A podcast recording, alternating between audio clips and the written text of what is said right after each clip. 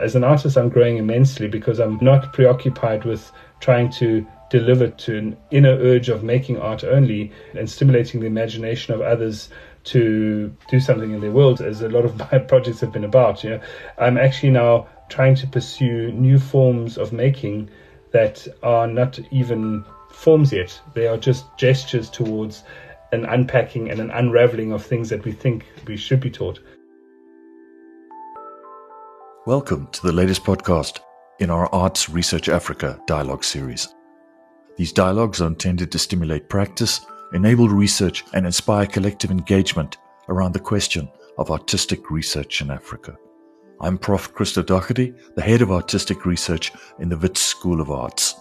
In this dialogue, I'll be speaking to Marcus Neustetter, a South African artist, cultural activist, and producer who has been working at the intersection of art, science, technology, and public engagement for the last two decades. We will be looking at some of the collaborative projects that Marcus has undertaken across these intersections, and will unpack key aspects of his critical and playful multidisciplinary practice that has ranged from conventional drawing and painting to site specific installations, mobile and virtual interventions, performance art, and socially engaged projects across South Africa, Africa, and internationally. Marcus launched SANMAN, the Southern African New Media Art Network, in 1998 while still a student at WITS, where he earned his BA and then MA in Fine Arts. Since then, he's been consistently producing and exhibiting art, and as a member of the Trinity Session with fellow artist Stephen Hobbs, has produced and curated public art across the city of Johannesburg and South Africa since 2000. Marcus was the artistic director of the first African Symposium on Electronic Art held in Durban in 2018 and has also had numerous South African and international residencies, notably the Smithsonian Artist Research Fellowship in Washington, D.C., and the Southern African Astronomical Observatory Fellowship in Sutherland, South Africa. Marcus recently relocated with his family to Vienna, but continues to operate on a primary nexus between Vienna and Johannesburg. Marcus, this is a conversation that's long overdue. Really good to be able to speak to you, you in Vienna, me in Johannesburg. And what really comes to mind for me are two incredibly powerful metaphors that you've created in your practice. And one was at your on air 10th anniversary exhibition with Stephen Hobbs. And it was a work which really spoke to digital arts in Africa. And you know the work I'm referring to. It was that generator, the chained generator. And it often comes to mind when I'm thinking about digital arts in Africa and all the hype around 4IR, hype that seems largely driven by politicians and tech salesmen, and how 4IR is you know, the profound transformation of Africa. And behind all of that, of course, is electricity supplies that generator just continues to speak to me about the unreliability of electricity and the, the shaky foundation to these utopian dreams of how digital technology is going to transform Africa. And the other is that performance piece you did, which you know I was involved in. I actually did live stream of it. That performance piece pushing against the shed that you did for the opening of the watershed conference on water crisis art and politics here at Wits campus. And what really struck me about that was all of the often abstract discussions around policy and approaches to water crisis. And coming through all of that was the immense physical struggle that you went through in that performance piece of pushing a giant plastic sphere filled with water up the actual watershed of Yale Road on the Wits campus towards the venue where the conference was opening. And it really was a demonstration of how difficult it is for an individual, maybe particularly an artist, to engage with huge pressing social issues. And what also speaks so strongly to me from so many of your works, very diverse range of works, is awareness of physicality and struggle and situatedness of the artist's body. Yet at the same time, a, a real sense of humor and absurdity. and how things so often go wrong in the attempt to engage with other ways of thinking, both scientific, other cultures, and artistic practice. So that's a long introduction. Maybe we'll start with what I found a particularly interesting engagement was your engagement with big science and art and communities. And that was the Sutherland Project around South Africa's large astronomical array project. Can you talk us into that and how you approached it and what you actually did? Sure. It needs to be said that the Sutherland project started off as a fun experiment where I was introduced by a common friend to Kevin Govender, who I hadn't known him at the time, and I was going to do some stargazing somewhere. That was the idea. That I, my intention was to just get involved in some stargazing at, at one point or another because I've been fascinated by the stars and, and I wanted to immerse my work into that. I'd just come out of a media art process where I was trying to move off the screen and much more into the physical realm. So it links quite nicely to your introduction in terms of the physicality of engaging in, in some kind of a space. I was working very heavily in the media art field and trying to make sense of the interface of the technology with what, what I was doing. And it opened up new perspectives into space, I guess. And so I wanted to look at the sky. A friend of mine said, You have to meet this guy called Kevin Govender who's got similar ideas to you in trying to make a difference in the world, but he comes from a science side, you come from an art side, you guys should meet and you should chat. And seeing that you're interested in stargazing, this guy organizes star parties where you go in Kirstenbosch and you look through a telescope and you look at the skies. And so I met Kevin then by chance at I don't know it was like eleven o'clock at night. We picked up the phone to each other. I was on a scaffold painting an artwork, and he was busy at a star party, and it was a kind of a nice mix of the two. And I said to him, I'm coming to Cape Town and I'd love to meet with you. And is there any chance you're having a star party? And he said, Well, actually, I'm hopping in a car with a bunch of students and we're driving up to Sutherland to go look at the stars via the large telescope, via SALT, the Southern African Large Telescope and we're going to be doing a little tour. Do you want to come? And on a whim of not knowing where I was going or what I was going to do, I landed, hopped in the car with him, complete stranger, and we just drove up to Sutherland. And I, for the first time, walked onto this plateau where there are, I don't know, at the, th- at the time, I think there were 13 international domes. Now there's several more. But know, kind of walking onto this landscape, there's just all, all of these pods standing looking into space and being completely overwhelmed by this experience of being amongst people that were observing just like I was, but just in a completely different direction and with completely different attitude and interest. And I attribute a lot of the work in Sutherland to that first meeting with Kevin Govender because he, in his own mind, he's studied astrophysicist, has been producing incredible work and is now has been for a while heading up the international program that looks at space education and, and space science in the global way and he at the time was running the collateral benefits program for this large observatory for the SALT for Southern African Large Telescope and he turned to me and he said, Well, actually, we're having a launch event of some sort, an open day for, for New Year's to open up the International Year of Astronomy. And we're going to invite people to come and join us on this plateau. Don't you feel like coming and doing some kind of art event? You and Bronwyn come and do an art event. So, Bronwyn Lace and I, as fellow artists, were planning a few collaborations and we were doing some projects together, seeing that we were a couple at the time. we said, This would be a nice way of spending a holiday, a New Year's party, and doing an art activity in and amongst the scientists to get them to open their minds to other ways of thinking about what they're looking at the whole time. And that was really the intention of kind of creating a hook from both sides and saying, how can we use this plateau? I think it was the first time that the observatory was actually open to the public to come in an evening because it's science study time. You know, you don't interrupt the instruments at night. So it was usually closed to the public. And this was the first time that this party was planned that the public could come and view this plateau and the telescopes at night. And so Bronwyn and I were invited then to come and do this event. I was doing a lot of light drawings at the time, and I thought we could play with light and kind of sabotage a little bit what these scientists are trying to do, and it was keep the place dark and silent by playing with light.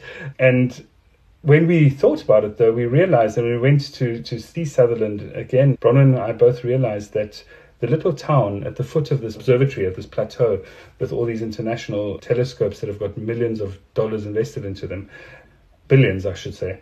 there's this little town called Sutherland that is just very disconnected from that scientific pursuit. It's very disconnected from the investment, the scientific investment that's gone into the area, the economic investment that's gone into this plateau, the international focus, and the resources that are going in. And this town needed a little bit of attention. And we realized that within the Sutherland landscape and in this little town, there was this very heavy history of obviously early settler history, the, the colonial history, the apartheid history, still weighing very heavily on this little town, despite where we were at that point in time in terms of our new democracy. I kind of felt the trails of apartheid were more evident there than anywhere else I'd seen in, in South Africa. And all of that under this umbrella of this international observatory that was watching or that was in the distance kind of hanging over this town. And so um, we actually took quite a stand. So Bronwyn and I decided instead of doing a party for the scientists on the plateau, which is all very nice and good, we actually invited everyone to do something else with us on the first day of the new year to open up the International Year of Astronomy. And that was to see how we could engage the community within this little town to try and make a connection between the really desperate state of social separatist thinking within that town that still existed and the legacies of poverty and everything else that was sitting in, in this town to this high end scientific research center. And we basically asked uh, as many friends and family that we could to donate kites. And we went to Chinatown and we bought a whole lot of kites, etc. And our action was to get people to look up on the morning of the new year of the International of Astronomy. Nothing else. That was our main objective. How many people can we get to look up? And the best way to do this is to actually raise a kite in this very barren landscape uh, uh, with this very blue sky. And we had these very big fish kites, for example, that were kind of suddenly raised up into the sky. And not even 10 minutes later, we had about 50 kids around us all wanting to fly kites. And about two hours later, we had 200 people around us all wanting to fly kites. And we had materials there, and people made things and built things and flew their kites. And we created quite a scene that morning in drawing attention to this activity. Now, people hadn't necessarily made connection between us and the observatory at that point, and that wasn't the intention. It was merely to spark interest in a different perspective on our own landscape. So creating this big fishbowl of kites that you were in, looking into the sky. Um, eventually, over the following eight years that we worked on this project, got people to understand that it actually was about how we're engaging with the scientific pursuit that was happening up on the hill and what the connection could be between science and social development in this town and how art could be the vehicle to bring the two together. But I think it was a really bold move of Kevin to support it 100% and say he loves the idea. I mean, he, he was very much about trying to see what benefit the observatory can bring to the community, but was struggling at the same time with the reality of what the scientific pursuit was all about. Obviously, scientists arrive, they get onto the platform, they do their research, they've already booked this time years in advance, so you know it's very important for them to focus on the work. They work during night, they sleep during the day, they don't really engage in the town, there's no need for it. And the tourists that you get coming in happen to sleep in the little town, but immediately go to the observatory and see this plateau of wonder in terms of the scientific world. So very little remains within the town that can empower and build the town. And on top of that, we realized that Little Sutherland needed to be kept as dark and quiet as possible in order for the scientists to do their work on, up on the hill. And so, how do you talk about social development and urban growth and, and personal growth in a place that has to be dark and silent? You have to really make people aware that darkness and silence is a good thing. And as you know, the apartheid history has taught us that if something is dark and silent, it is usually because you either don't have power because you're giving the power to the main city, or there's a fear factor in terms of the crime statistics. I mean, there's so many complexities around just defining what darkness and silence means within different groups of people. And so, this pursuit to intervene in a creative way in the relationship between the scientific pursuit and the community development was an exciting space for us creatively because we never defined ourselves as, as, artists in the beginning coming into the town. You know, we didn't say to people, we're artists doing an art project. Quite the contrary. We just flew kites, we had workshops, we did activities, we got youth to do little parades through the town, we built little things, and eventually people realized we weren't from some church or some social help group or something like that, but that we were actually doing something that was in parallel to the observatory. And we didn't force it on people, but we rather allowed them to deduce these things by just slowly making these connections. And having the time and the luxury to do that was essential. Now, I have to say that this is a self funded project from Bronwyn and I, we decided this was going to be our holiday spot for the years to come. And we're going to use at least a month a year in Sutherland to build this project. So it was really an initiative of our own where we showed the true interest that we had in spending time with the scientists to understand what they were doing. So it was a, for us very important because we were interested in the dialogue with the scientists. So to understand what an astronomer actually is doing, spending time looking through a telescope and making sense, or on the computer screen, obviously in this case, it's not looking through an eyepiece anymore, but uh, yeah, looking at a computer screen, studying the shifts and movements of light and making sense of the larger picture and then zooming right down and saying in the shadows of these telescopes, you know, just beneath it, this large picture zooms down into one moment where there's a little kid who's walking barefoot across the Karoo who's got no idea of the bigger picture but is dealing with alcohol abuse of parents and school issues and hunger. You know, and so what are these two extremes that exist where we're thinking about our humanity and looking back in time on the one hand, but then dealing with the realities on the ground. And so for us it was a really important way of understanding our own balance in our own life. So it's a very personal reflection to say, you know, we, we pursue the science because we dream about the future and the, we try to understand the unknown. But then when you start to reflect back on the unknown that's on the ground, you realize how important it is to constantly maintain that tension of the two. We actually got the observatory to help us get a little house that was outside of Sutherland with no electricity and no cell phone reception, which is fantastic. And we actually opened that up as a little space for artists and scientists to come and hang out on several occasions and just was a kind of 10 bedroom place in one of those old farmhouses. And we just filled it with whoever wanted to come and have dialogues and exchange and become part of this reality check around talking of, about big science and artistic practice and what it might be. And then on the flip side, go and do workshops every second afternoon in town and engage in community storytelling projects and look at how we could help the local producers make things that have failed horribly because, as I said before, the town was governed by a handful of white ex farmers or farmers that were still controlling the economy in the town because that's the natural development that happened and the colored community in that environment that was mainly suffering from a lot of the DOP system that was introduced by the farmers, etc., many years ago, was still suffering in the same way in Sutherland. And so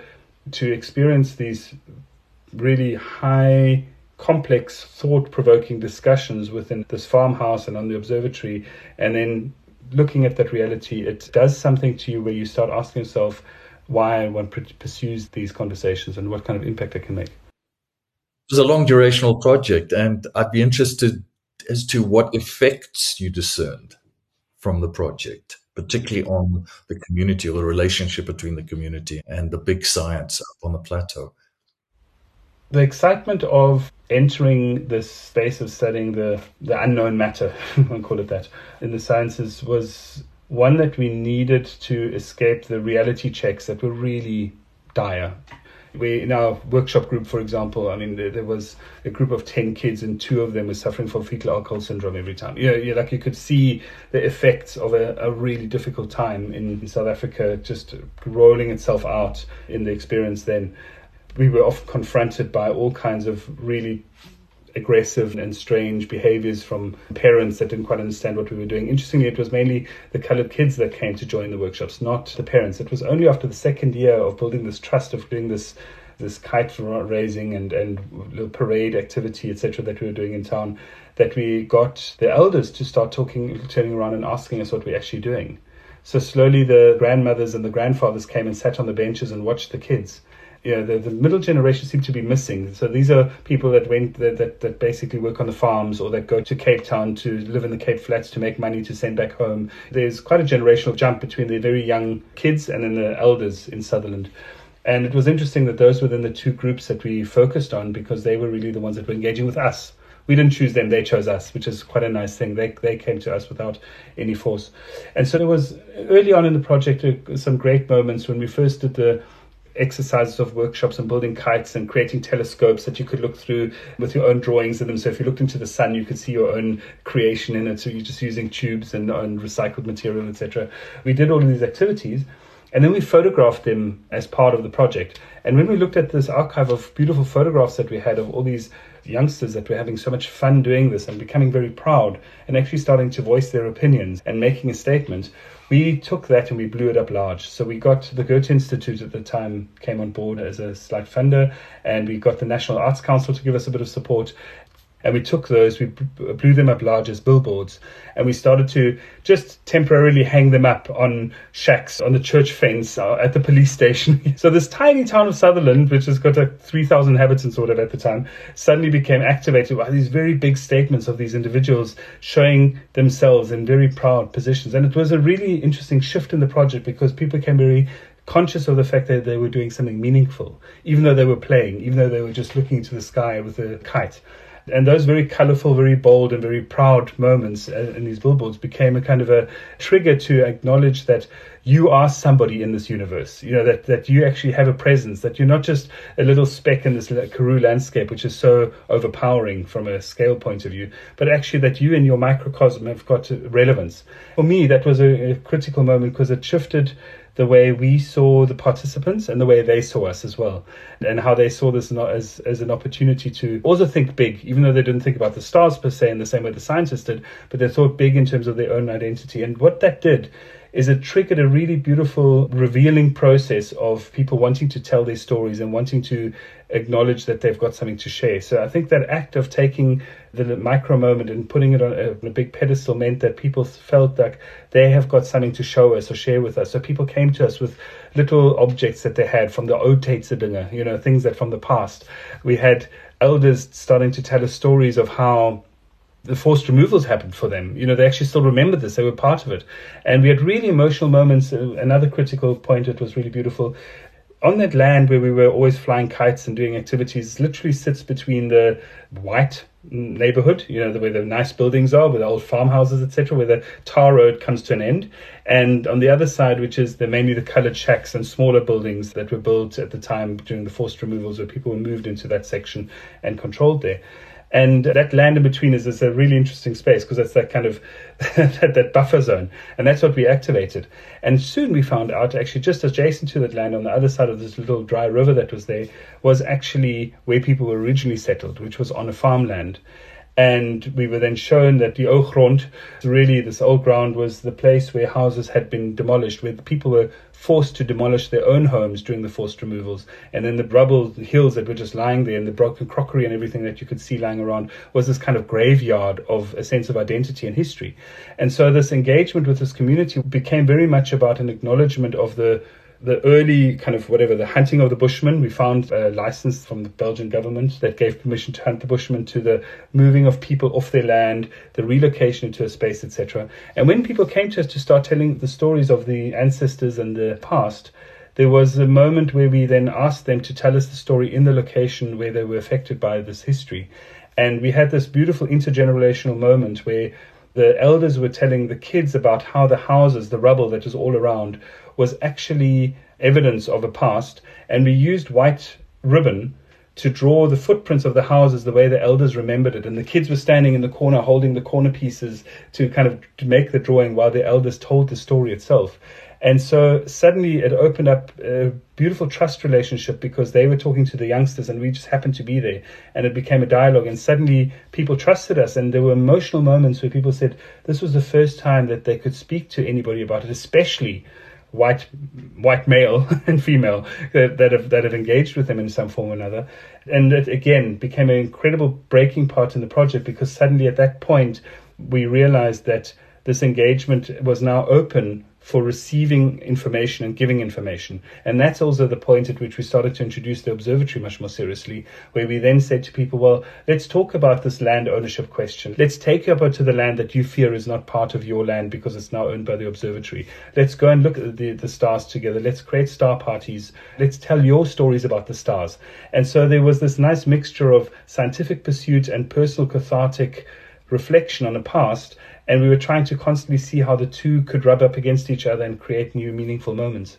There was many, many, many, many powerful moments that to this day put tears in my eyes when I think about the engagement in the process.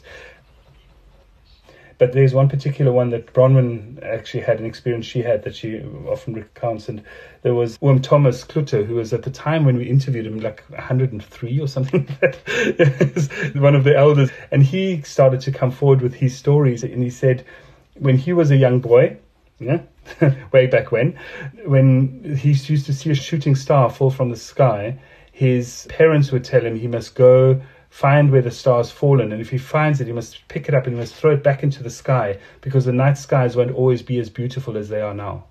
And that little narrative was such a beautiful one. And then we our imagination just exploded in our minds and we, we just got so excited by these images that he was drawing for us by telling these stories. But straight afterwards he chuckles to himself and i've got that recording somewhere. He chuckles and then this is all happening in afrikaans. And you hear him saying nee and he, sh- he kind of shakes his head and he chuckles and he says but that's not really possible because we know that these stars are much bigger than earth. You know so suddenly the kind of scientific component that he believes is out there you know the, the fact starts to mix in with this memory of these metaphors and these stories about environments and realities. And so these were just some beautiful moments that happened uh, at the observatory where we brought people up where we looked at the sky.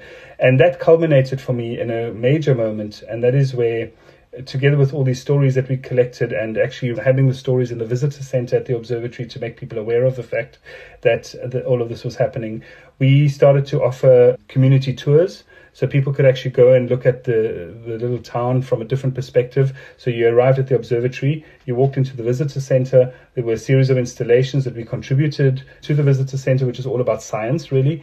And we brought the people's voices into that center. And then at the end of that tour, you could go back down to town and actually have a tour of the town itself and, and hear about the town history so so we tried to introduce local content into the scientific space the other part that we were then questioning was the space itself that was owned by the observatory or the land that the observatory was standing on that was so protected due to scientific pursuit.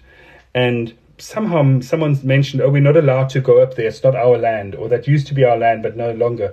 So we just packed a car full of one of those combis. We had a star combi that we were sponsored for a while. We pasted with stickers and everything with stars. We drove around. We took communities up to the plateau.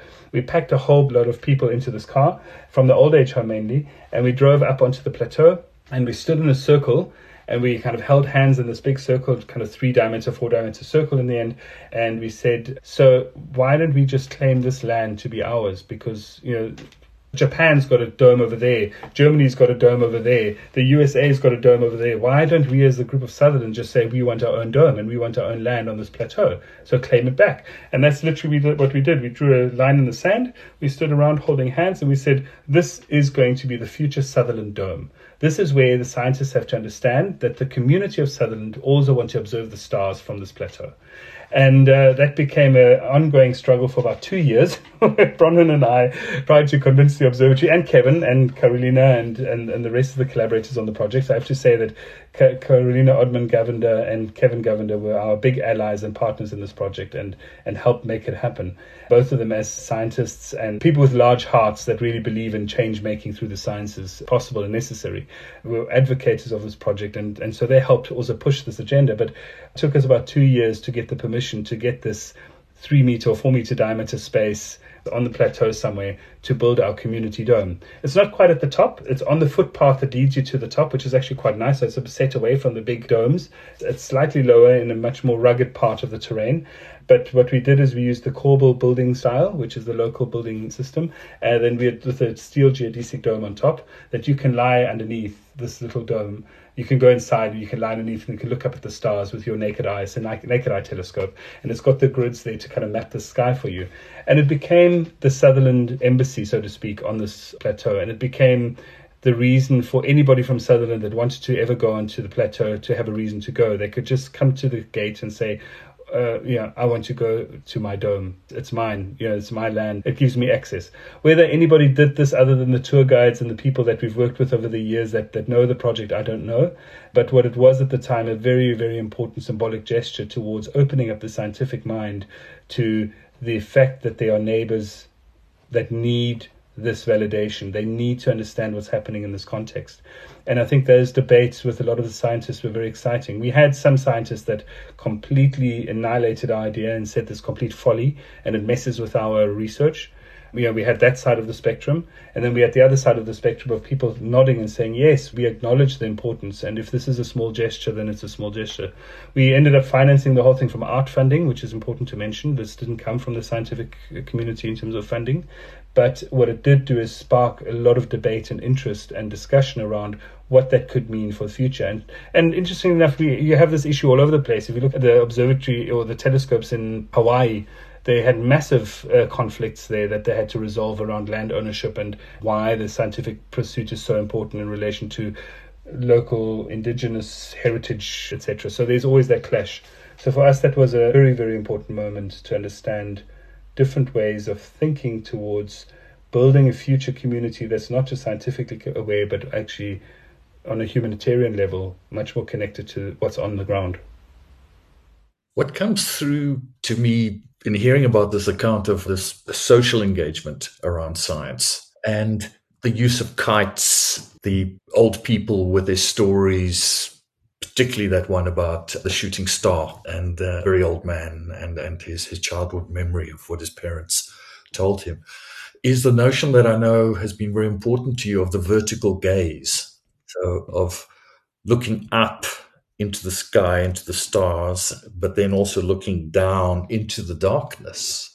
And there've been numerous projects that, that you've initiated around light and exploring the possibilities of light as an imaginative stimulus, as a catalyst for the imagination. Can you take us through that aspect of, of your thinking and your work?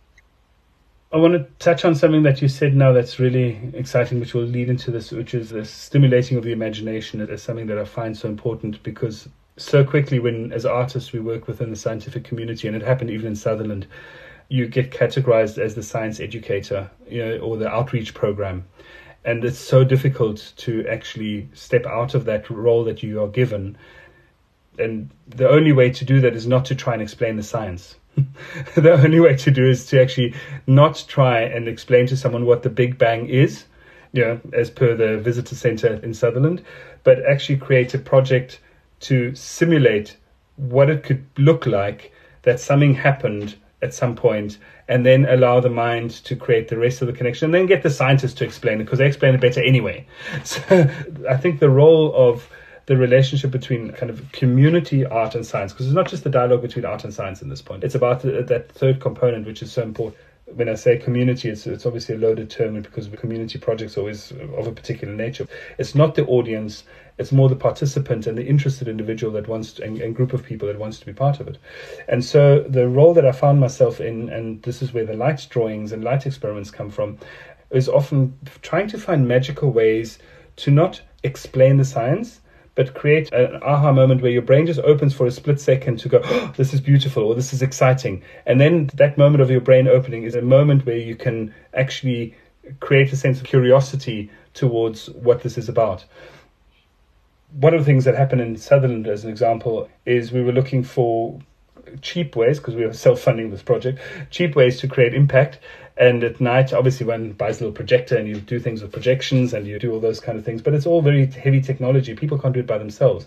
But very quickly, going to the cheap Chinatown, believe it or not, there was a little China shop in the little Sutherland, and buying things like glow sticks and little LED lights became a fun way to map the stars that are up there on the ground. You know, to literally draw the connection between what's up there and what's down here and kind of create a, a mirror image and start to reflect on this up and down scenario in a really cheap way. And then using a normal cell phone camera or long time exposure on your better camera, you could create quite beautiful light drawings. Now, there's no high art kind of technical knowledge that you need to do this. Everyone can do it. And that was, was so beautiful about it, is that we could create magical moments of trying to simulate some of the ideas just by taking a few pictures and playing with light. So, for example, we simulated the Big Bang by using rope lights and getting a group of 10 individuals spinning these lights around. And I was on a water tower photographing down what was happening on the ground below. And they were running around, spinning these lights, etc. And I just started to take photographs of these spinning lights. And when I looked at the image and I showed them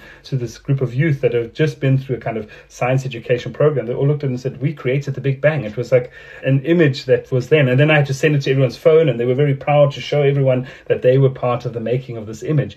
And suddenly there was a completely new understanding of how they could be creative in their space and play with it. And so that was part of this shift away from not being the science educator or the community representative, but actually understanding one's own position in relation to what one creatively can do with it. So the pursuit of the vertical gaze was a lot about that, as I already explained, looking at what's happening on the ground and looking up in space. But more to that point, it's also about looking into a kind of a time travel. So talking to an archaeologist, the moment you swipe away the first layer of dust on a surface, you're really looking back in time. Yeah, it's it's looking down is very much about unearthing things by just literally moving layers away. And we worked actually with Sven Ouzman, who's an archaeologist in Sutherland. We dug down into middens to understand the history of some of the middens on the farmhouses. So it was literally looking back in time in a particular kind of way. And at night we were looking up into the stars. So there's this kind of vertical journey that we were constantly exploring. And similarly, I took that exploration further than at the Cradle of Humankind, looking at the caves where finds have been made over the years and going through the potential of what might be below in those caves, but actually climbing into the caves and then looking up and seeing the cave openings like portals, like the telescopes that I was looking through in Sutherland. And these cave openings became portals into another world, both going up and down. And light always seemed to be the critical component in that because you know you need to dig away the ground to be able to let light in, to be able to see something down. And looking up into the sky, you know that it takes so many years for certain lights that are in the skies to reach your eyes, because that's really how our eye works. It's light bouncing back at us. So everything is kind of time and light related. And so I became quite obsessed with this idea of how we can tell stories with light and talk about the vertical gaze um, and where we stand on that gaze many years before that, I was I climbed Kilimanjaro in a kind of critical part of my life where I was looking for some kind of meaning in my life, and I I was hoping to have that aha moment when I was at the top of the mountain, which I never got. But I had the aha moment when I was on my way up and I was sitting on the edge of whatever little cliff or whatever it was, and I was looking down, and I could still see the lights of the city of Moshi, the base city of Moshi, glistening in the distance. And then I looked up, and the stars revealed themselves in an interesting way, and it almost looked like I was in this light tunnel with city lights and stars above. And I kind of felt myself hovering in the space in between, trying to make sense of where do I want to position myself as a human? Do I want to be engaged in the community and the people in the lights, or do I want to be floating in space and making sense of the world from that perspective? And so this all comes back to that moment for me where it's about a sense of where are we now in this thin slither of now? Where do we exist in trying to make sense of our, our lives? And I think, particularly in our time that we're in today, and with everything that's been going on, I found that a lot of this research with the crossover of science and, and scientific pursuits have led me more and more to try and understand this moment. And the observatory was a critical part of that. The archaeology research and looking into the archaeological finds and moments were really important in, in that sense. Conversations with philosophers, like in projects we're currently doing, are really critical. And all of it seems for me at the moment looking back at it in this discussion with you, or at the moment in my monologue to you, is about trying to find myself in these two spaces. You know, trying to make sense of how, as an artist, can I produce, just like how the scientist says, well, how can I pursue science when outside my front door there is a community in, need?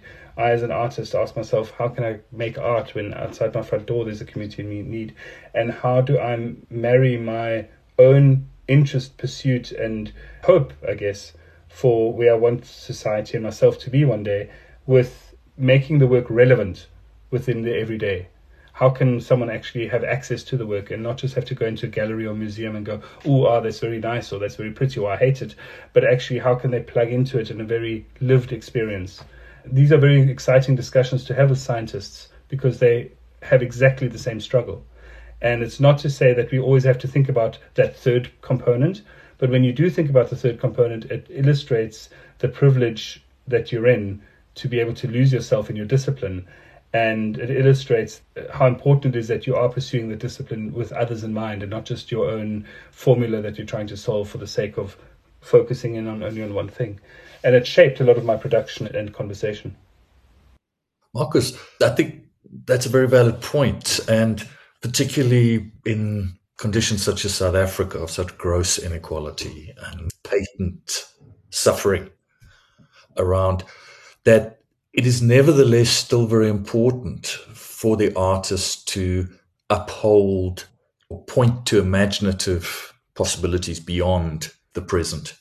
And Following the significance of that vertical gaze, you've also been very inspired and, and you've used, I think, in very fascinatingly creative ways, the South African satellite.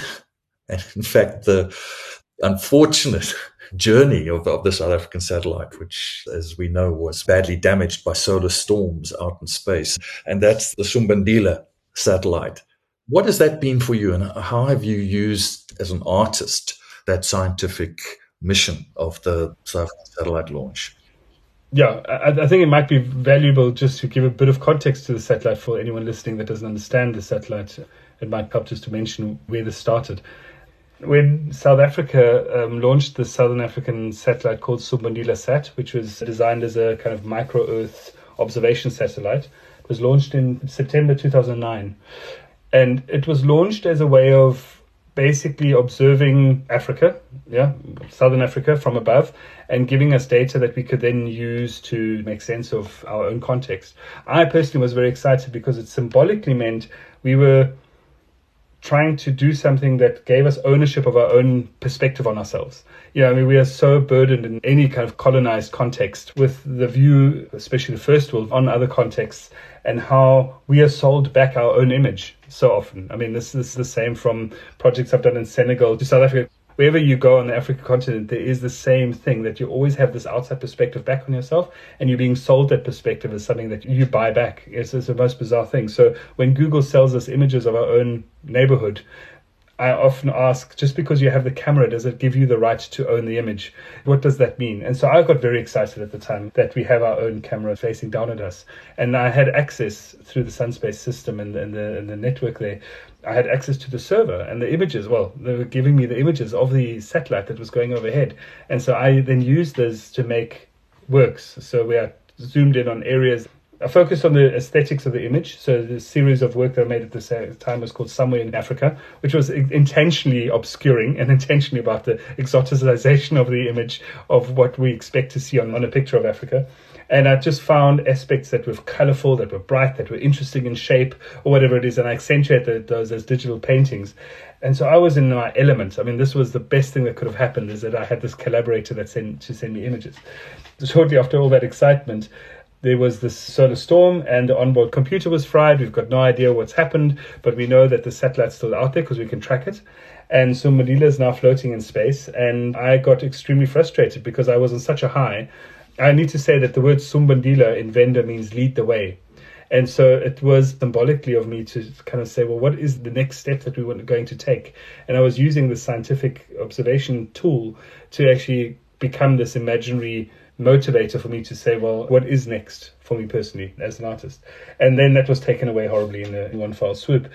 I didn't give up. Uh, my intention was to carry on dreaming what this satellite might be seeing. And as you rightly said earlier, Uh, art needs to uphold something of the imaginative that is not necessarily always rooted in trying to just be about practical solutions. I really enjoyed the fact that I could not make any sense of what the satellite was experiencing, but that I could excite myself and others as to what the satellite might be seeing. So this isn't meant to be a kind of science fiction thing where a UFO flies past and the alien waves at the satellite and carries on flying. It's much more about what are the magical scapes and contexts that we don't necessarily understand, that we are pursuing, that in our mind's eye we might already have the solutions that need to be had, and the satellite could just be a stimulator of those solutions. And so I went on this pursuit, everything from doing strange dances to building runways out of glow sticks for the satellite to come and land itself to standing on a ladder on the top of a mountain and shouting Sumbandila, like crazy things like that to a series of drawings to actually working even at the observatory with trying to capture some things. But a really meaningful moment happened for me when I was actually on a fellowship with the Smithsonian between the Air and Space Museum and the African Art Museum. So it was a kind of dual fellowship program, which was very exciting in, in, Washington. And so I spent half my time in the archives of the African Art Museum looking at artifacts in these warehouses. And then I spent the other half of my time at the Air and Space Museum speaking to the conservators of space junk and the people that were at the time looking at um, Mars and moon images and studying them in different ways. And I worked with the planetarium there and I found old drawings of planetarium drawings done in the 20s and 30s and 40s that were then used to make the planetarium show eventually. These are imaginative drawings of what Mars or moon could look like. And so I was really interested in how the scientists themselves were speculating spaces, how they were dreaming what things could look like, how they got to certain conclusions of why they would draw Mars in a certain way, etc. So I was caught between the mythology almost that it was embedded in the African Art Museum and the scientific uh, attempt to explain what things look like in, in the Air and Space Museum. And so for me, that juxtaposition became very exciting when I then could quote that the scientific object could no longer give me the factual information that I wanted, but actually is purely became about the mystical, the mythical, the the unknown. And so for me, that relationship with Sumbandila is about that that tension between those two. I just want to add that probably the most magical thing that happened in that residency or in that in that fellowship was I asked the curators of the African Art Museum to turn off the lights in the museum storerooms and we used torches to explore the objects in the African Art Museum for the first time and we looked at the landscapes that the shadows of the objects made and those shadow landscapes were not that dissimilar to some of the drawings and strange things that are found in the archive of the Air and Space Museum of speculations of what Mars could look like, for example, or Jupiter, whatever it might be. And so, and so, even though there were two different pursuits and two different processes, my brain was constantly bouncing between what, how the scientists were trying to vision and speculate, and how a carver somewhere in, in southern Africa was carving a sculpture that now stood in the museum that cast a certain shadow, had a, a nice mirror to each other. And I deviated slightly, but I think that relationship with the satellite is a lot about that. It's it's not just about the scientific pursuit, but actually about a different kind of meaning making.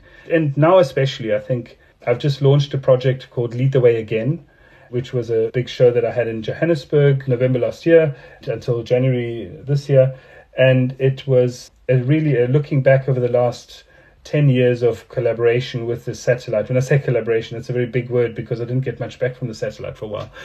and still not. But I find the lonely ambassador floating out there that's not hearing my calls, maybe she is hearing my calls but can't answer, is for me the collaboration that I need because it's about stimulating my own inner mind as to what it could be that that the answer could possibly be. But what it has done is it's led me to produce a whole series of things, and one of them I'm very fortunate to say is a letter that I've recently made, which is a tiny little artwork, which is my attempt to get as close as possible to Sumbandila, and that is to send this letter to the International Space Station via the Moon Gallery. So I was asked to participate in a project where I could send something to the moon in 2025, and in the meantime to the ISS, which is currently actually orbiting in, in the ISS. And I, I drew a little map, I guess, of what I think Sumbandila is seeing back on Earth an ink drawing and a microscope on a little cubic centimeter little book that you can fold out. And if you fold this little booklet out, there's a Morse code kind of etched into it. And the Morse code message says, lead the way again. And my secret hope in the back of my mind is that maybe the satellite comes across the ISS and they take out the little letter and they send a little Morse code signal to the satellite to say, Marcus says, please lead the way again. But why this has been such a pinnacle obviously it's amazing to have something floating in space and know that some scientists are going what the hell is this about? And why does it exist? And why is he speaking to space junk? I think while while that is a, an important component to the project the real thing that became very evident in the feedback that i'm getting in the dialogues i'm having at the moment with a range of people including as i said people working in the sciences and philosophers etc is the meaning making that this little gesture brings with it we are in, in, in a, really tumultuous time on, on Earth. I mean, people argue there are always tumultuous times, but but in terms of what at the moment is bombarding us from an information highway of crap that we're dealing with on every day, this little glimmer of hope that we've got something as redundant as space junk that could maybe lead the way one day gives all of us a sense of power. And I've had really interesting reflections with people of saying, well, actually maybe it is this looking back at the gestures that we can make as humans in stimulating our imagination as to what the possibilities are that are more important now than ever. So Lead the Way Again has been a really exciting project for me, not only as an artist, because I keep on making cool things with this idea that I could be given a new way to think, but it's come at a critical moment where, as you mentioned before, I'm currently sitting in Vienna and I moved from South Africa to Vienna just before COVID hit. And I am in a crisis, uh, as so many people are, in terms of my identity, where I am, why I'm here, why I'm not there. I continue my projects with my partner Stephen Hobbs and, and the Trinity session in South Africa, so I'm still active. I've still got projects happening all over the place that focus on community development and research and, and public space, etc. But at the same time, I'm sitting in a very different context in Vienna now. And I find that these larger projects that, that point at a I guess maybe as people call it the overview effect, you know, when you zoom out and you get a sense of what it means to be in a position to be able to look at the big picture, one can't forget what happens in the microcosm, but one needs these poetic moments, I guess, to give oneself a bit of space to dream. And I've had a lot of people dream. I've been getting a lot of people dreaming in response, and that's and that's really magical for me to know that as an artist I can help do that.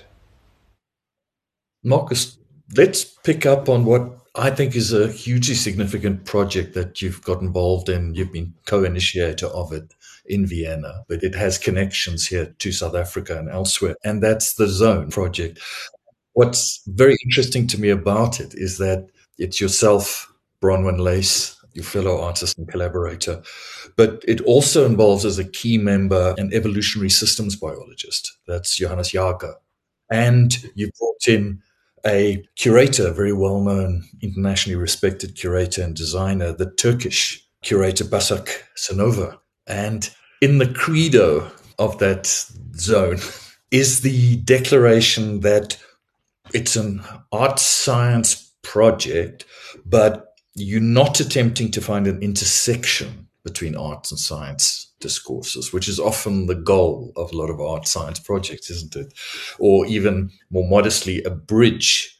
But you're actively aware of the differences between the dialectical tension between these discourses and are seeking to maintain that difference while opening up a new space, a transdisciplinary space in which the potential for truly innovative forms of understanding can manifest. Can you talk a bit about this project, how it came into being? And you've already had a couple of instances in which you've worked together, collaborated. Can you tell us more about it and where it's going? Gladly, because it's actually a beautiful departure point from everything that one does as an artist and building a portfolio of practice um, that one's kind of realizes, well, maybe there's something else out there that's got nothing to do with art, but still speaks to the same drive that one has. It does talk towards a way of future thinking. Yeah, so the zone was actually started with Basak Senova, Bronwyn Lace, and myself to kick it off, and then Johannes Jaeger joined it. And in the dialogue, initially, it was about just trying to make sense of this transdisciplinary potential of art meeting science without it being about either or. I'd like to kind of maybe use a fun little game that we played to illustrate what the project did in the beginning and then take it to where we are now. So in Vienna, there's the Natural History Museum and the Art History Museum that sit directly opposite each other on the main square in, in the center of Vienna. And you go into the Natural History Museum and you have a certain experience. You go into the Art History Museum, you've got a certain experience, and you go right into the middle and you look left and you look right and you think, well, what permeates from both of those buildings that could hit me in the middle that informs who I am when I stand between the two. Am I an artist? Am I a scientist? Am I a crossover the two? Am I a marriage of both?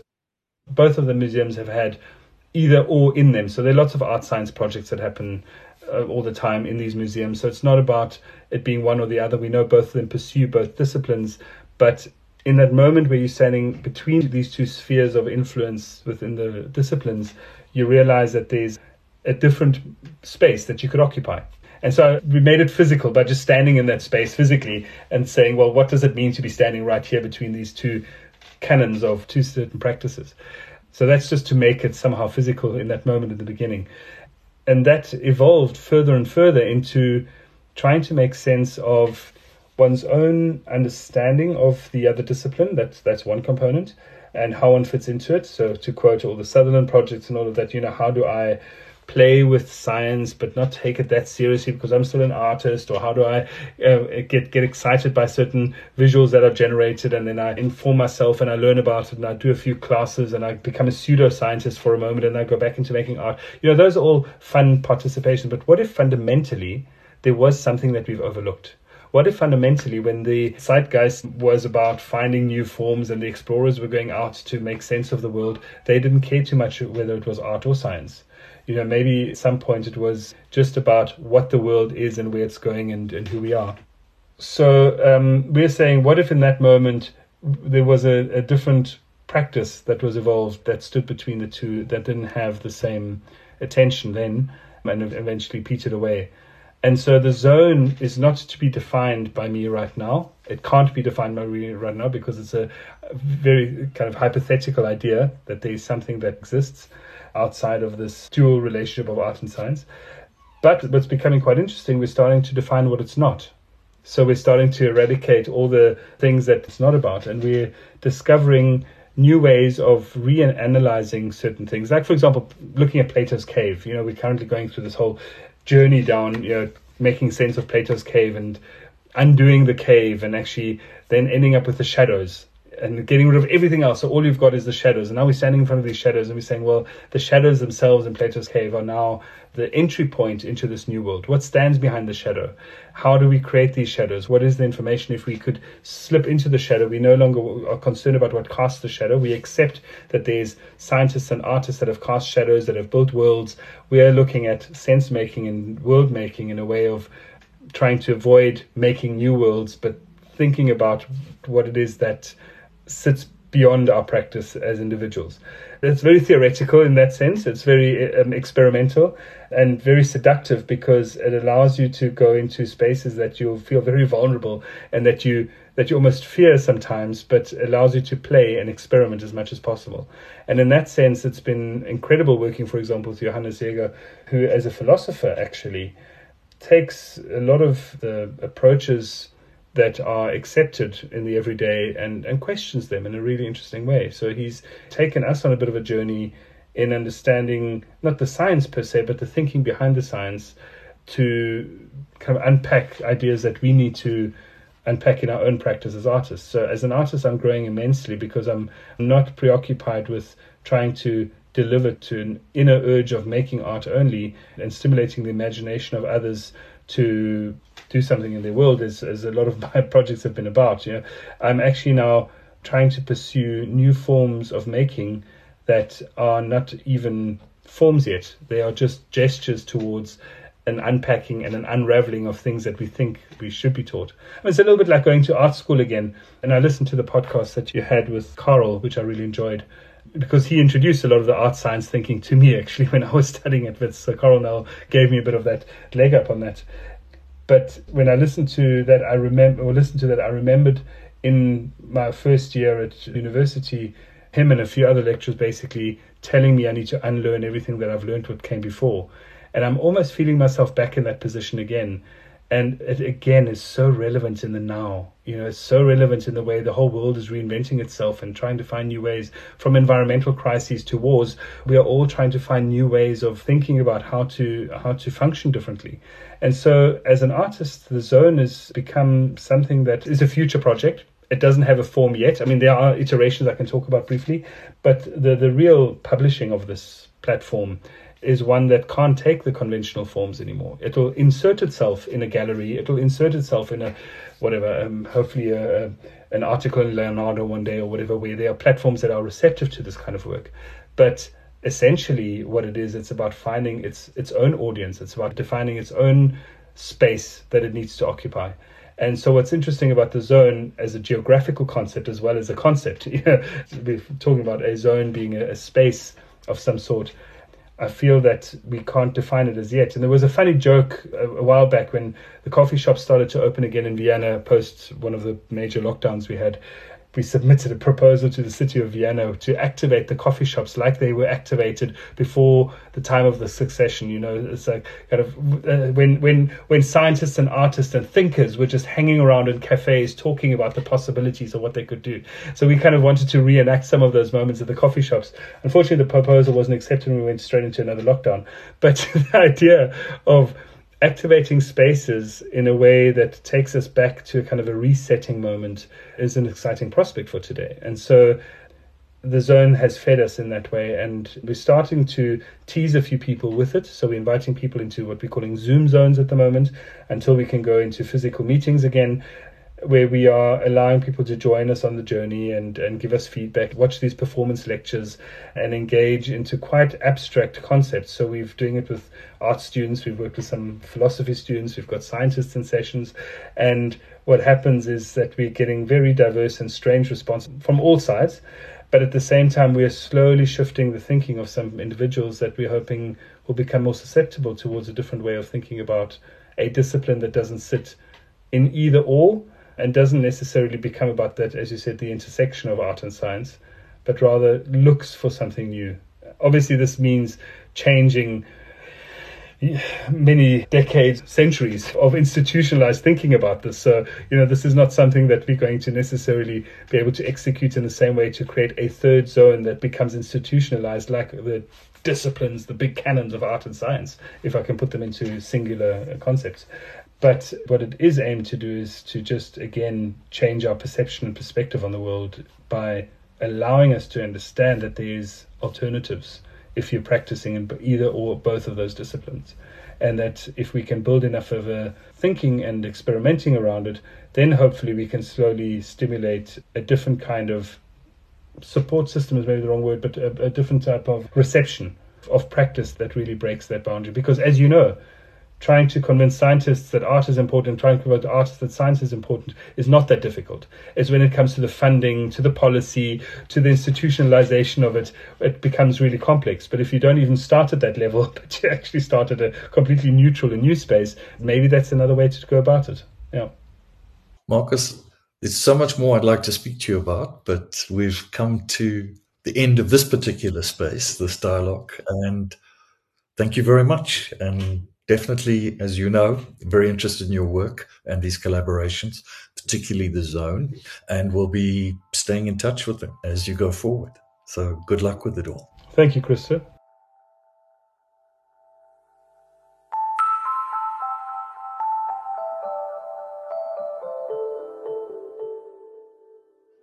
You've been listening to a dialogue between myself, Christo Doherty, the head of artistic research in the Wits School of Arts, and my guest, Marcus Neustetter, the South African artist, cultural activist, and producer.